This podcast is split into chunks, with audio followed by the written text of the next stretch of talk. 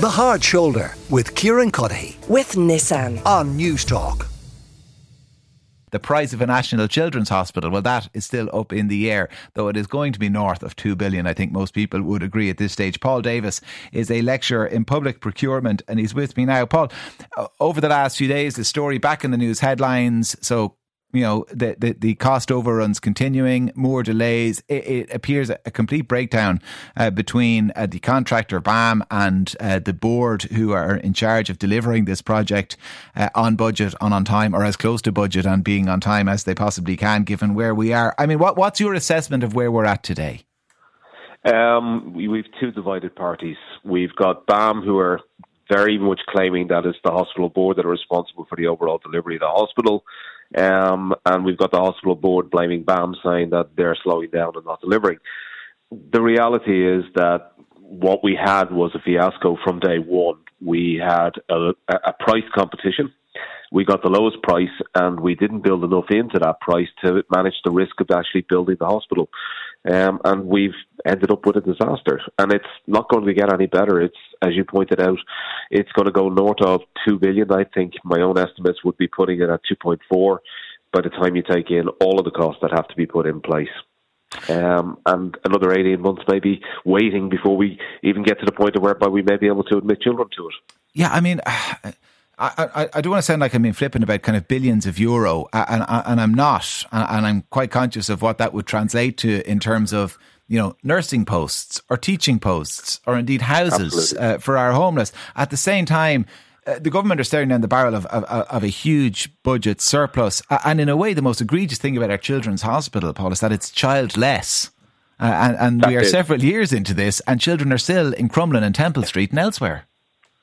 And the worst part is that they're not at the centre of the conversation. Um, it's the conversation is about a, a, a row between a building contractor and the actual hospital board.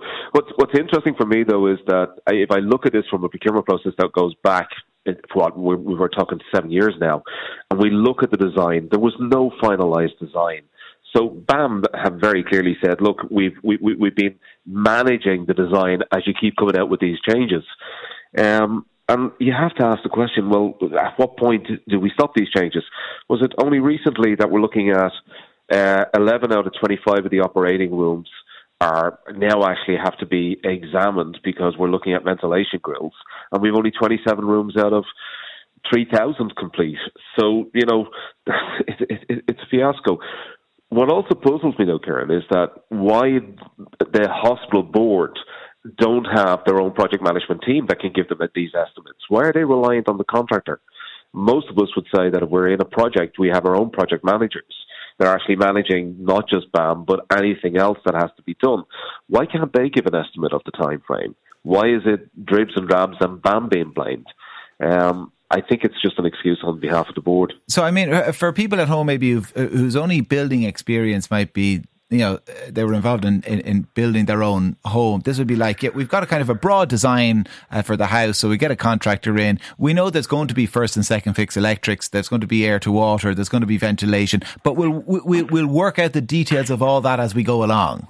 Is Correct. That um, that's that's literally what has happened. Yeah, um, we awarded a contract on the basis of no finalised design, and then when the bill started, there were changes, and those changes have been consistent. And so when people talk about BAM putting in outstanding claims, they're, they're, they're design changes that have occurred over the course of the build. It's like you, as you pointed out, you start to build your house and you decide, well, you know what, maybe we need an extra bedroom, or you know what, ventilation isn't right in that room and we're going to have to run it somewhere else. Oh, we didn't think of actually putting plugs in because we forgot to design those in at the start.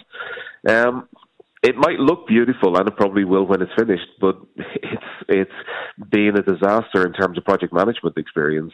Uh, because the design was not finalised before we went to the marketplace. And was was there a rationale, however flawed, for that approach at the outset?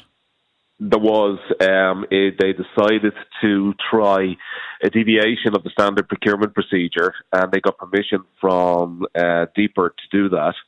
Um, they went out having got that permission. Now, in fairness to DPER, one of the lessons learned out of it was that they said, listen, for any large scale project now, um, you actually need to have your design finalised and you need to have your business case signed off. So a lesson was learned internally within DPER.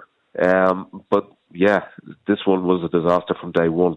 Poor design, poor tender competition, and poor financial oversight.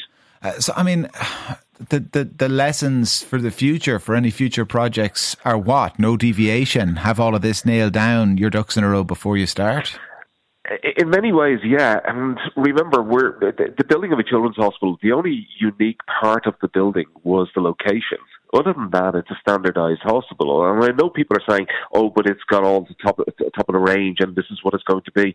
But the reality is, hospitals are built every day around the world. Um, it's a building. It has certain functions in it. It has certain deliverables that it has to do. So if we ignore the aesthetics and we also ignore the fact that where it is in St James's is a difficult site, um, there's no reason that design shouldn't have been finished and put up right at the very start. I mean, the procurement approach taken also was a lowest price competition. I think it was 70% of the marks being awarded were based on price um, which is crazy because once you got a low bid in, you were automatically going to award the contract to the lowest bidder.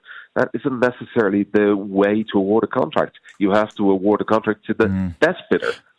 The, the, the, the, problem as well, and you acknowledge this right at the outset, uh, Paul, is that the hospital isn't done yet. It's not finished. There's quite a way to go. and, and part of the challenge from here on in, would, one would imagine, looking in from the outside, is that apparent complete breakdown in relations between board and builder? It's it's one blaming the other. This the, reality is they'll have to get that sorted sooner rather than later. But I'm unsure as to whether it's the board's responsibility to to be coming back and being as critical. I think that they just took it as political out uh, outspeak, so to speak, at the committees just to try pass the book back to BAM. It really is the responsibility of the project management team who are operating on behalf of the board to actually build those relationships. And I would suggest that they probably are reasonable um, because they've been working close together for the last seven years. It's just whether they're actually good enough is is is, is a serious question. Um, PricewaterhouseCoopers showed us this in what 2019 when they said they had poor project management, and it looks like that that still has gone on since then for another four years. Paul Davis, lecturer in public procurement. Paul, I wish it's the la- I wish I could say this is the last time you and I are going to speak about the uh, cost of the Children's Hospital and how long it's going to take. I suspect not, uh, though. Uh, so listen, thank you for your time. The Hard Shoulder with Kieran Cuddihy. With Nissan. Weekdays from 4 on Newstalk.